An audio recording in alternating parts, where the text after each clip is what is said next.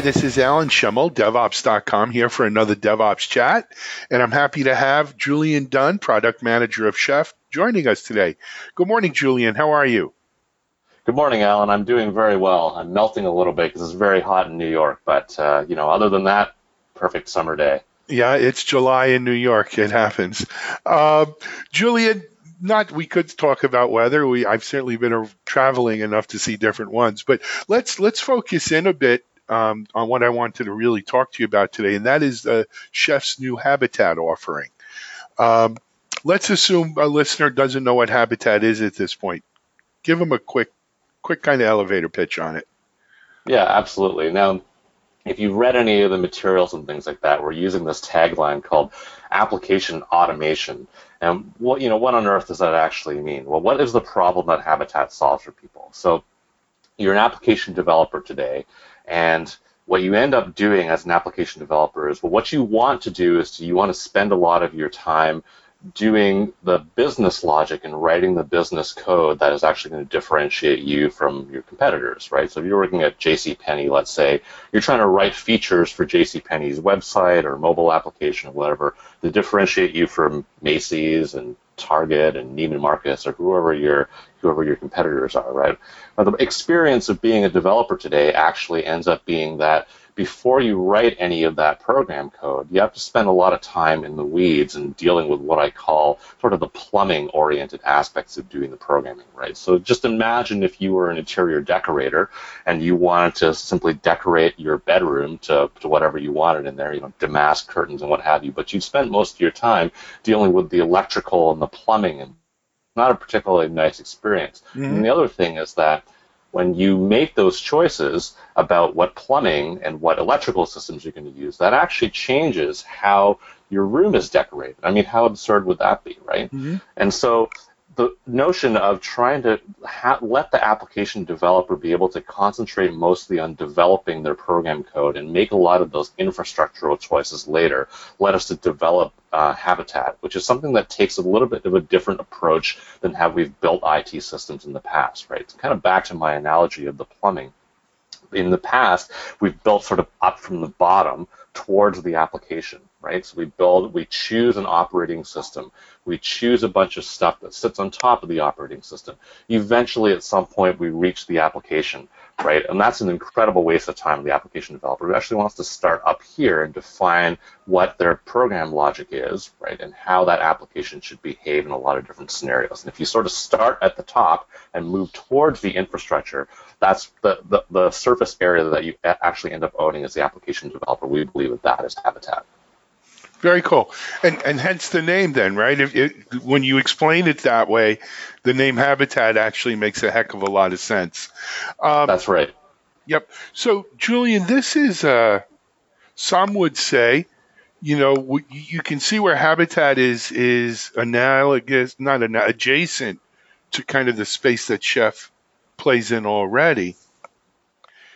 It's it's a much bigger mission, if you will than than just you know what Chef has done to date. Is that a fair statement? It sure is. It sure is. You know, Chef, I think initially started out obviously right with a configuration management product that was very infrastructure oriented and over time, you've seen that our product portfolio and what we're trying to do is a lot larger than just infrastructure configuration management, right? And we kind of describe ourselves today as an automation company.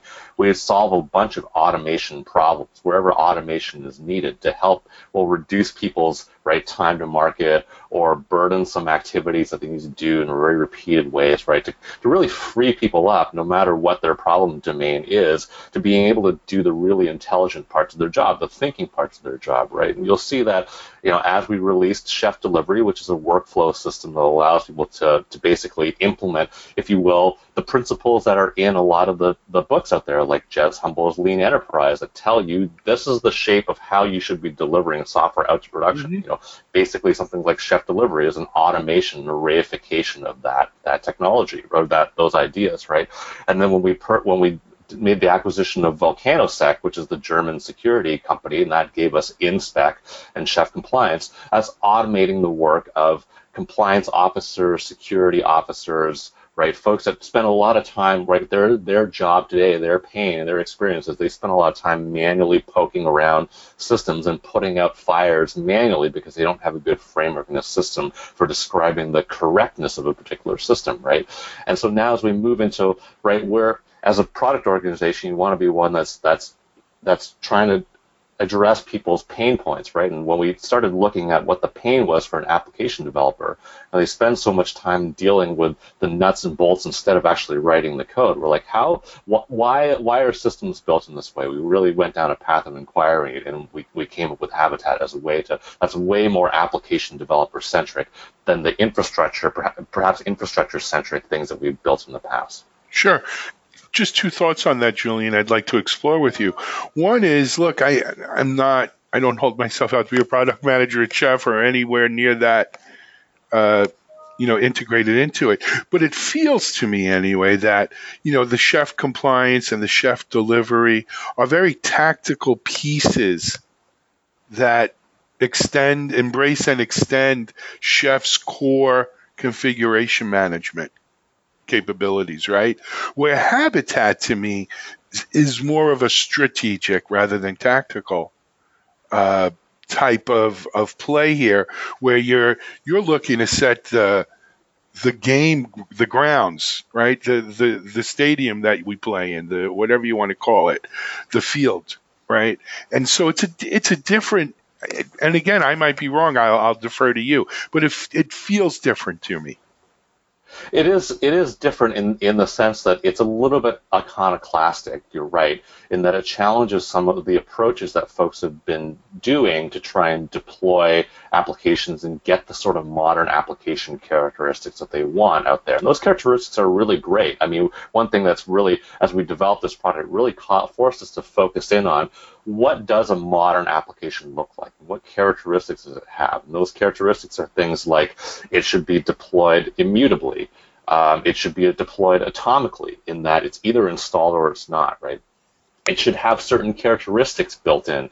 It should be aware of, it should know how to behave when it's deployed in different scenarios, right? In different, what we call topologies. So mm-hmm. you can think of on a developer laptop, you might just have one instance. In a production environment, you probably have a number of instances, and they would have some relationship with one another, right? They might have, you know, one where you send all the writes to, and the other ones are the reads, right? There might be some that are like, if you think of a caching system, right? They might be hierarchical, where there's sort of a first, second, and third layer cache, like Squid or something like that, right? So there's relationships between these entities, these application components, and one thing that we realize as we're developing Habitat is what you know as as folks develop more complex applications and those applications are actually distributed systems folks haven't really spent a lot of time figuring out how to dis- describe those relationships in a way that imbues the applications themselves with the understanding about how they're related to other components right the ways in which people have tried to solve the relationship problem between these components is to create sort of a central system, an orchestrator, if you will,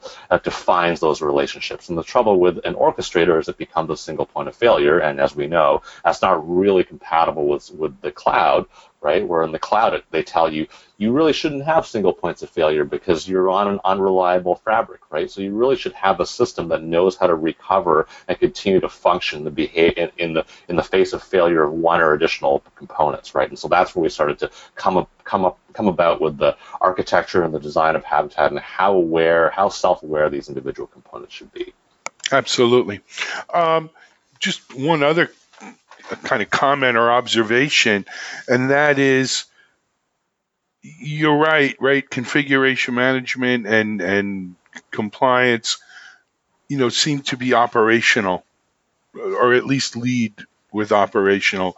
Where Habitat clearly is a play in the developer uh, specter but it's all supposed to be one under DevOps, right? I mean, we don't want to. I'm not into creating divisions between developers and and and uh, operators, and I'm sure you guys aren't either, Julian. But, right. but clearly, but a different focus. Secret. Good. I was about to say, Alan, you know, the dirty secret of DevOps, my observation, I've been doing this for a number of years, and I, I you know, I'd love to hear your thoughts on this, but like, I, my, my feeling about the dirty secret of DevOps, and I go to DevOps days and these conferences, and you, you survey the audience and you look at who the, who the folks in the room are, right? And it's like something like, if you're lucky, it's still 80% ops and 20% devs, right? It is. It's and ops so, dev. So, yeah, right. So DevOps has been very much about ops taking a lot of the good practices from dev and learning a little bit of coding and learning that there's a proper workflow and that you should have tests for stuff. Well, even even if you're not doing automated tests like kind of chef tests, at least you should have some system for testing stuff before you just go and log into a box and make changes in production or whatever. So it's almost like there's this information flow that's gone one way, but the information flow hasn't really gone in the other way, even although we've had a number of iterations and generations of this technology. And so when we started asking the question, why? Why have we kind of gotten from the brick wall to sort of more an English hedgerow, if you will, between dev and ops? How can we mm-hmm. further develop capabilities to break down the, you know, the, even the English hedgerow, if you will? Makes a lot of sense. So um, Julian, unfortunately, we've only got 12 or 14 minutes here and we're running out of time. I want a couple other things I wanted to hit. Um, we're recording this just the week before ChefCon, uh, which is next week down in Austin, Texas, uh, or July, excuse me, August, July uh, 12th and 13th, or 11th, 12th, and 13th, technically. And of course, I'm sure you'll be there. Um, there will there be a lot of habitat kind of information and presentation? There will. There's going to be three major talks, um, and we're sort of billing them as the Habitat 101, 201, 301 kind of talks, right? Sort of an intro, and then sort of how Habitat fits into the ecosystem, and sort of the 201 level talk, and then there's a deep dive into you know the why we made the technological choices that we did, the system design, and things like that. And That's the 301 level talk. At ChefConf, we're also going to have something called the Habitat Zone, and we'll program that with a few talks as well. The speakers from the 101, 201, 301 they're going to they're to answer the Q and A in the Habitat Zone. That's going to be near the registration area. Um, we'll also have sort of uh, community building. This one thing I didn't mention, I don't know if Alan, if you mentioned it, but Habitat is a fully open source project. Yes, under an Apache 2.0 license under the Apache 2.0 license, and we right. believe that that we needed to make it open source to really engender a great community, similar to how we created a huge community around Chef um, and uh, you know just ways in which uh, folks can contribute to that Habitat community is by writing uh, plans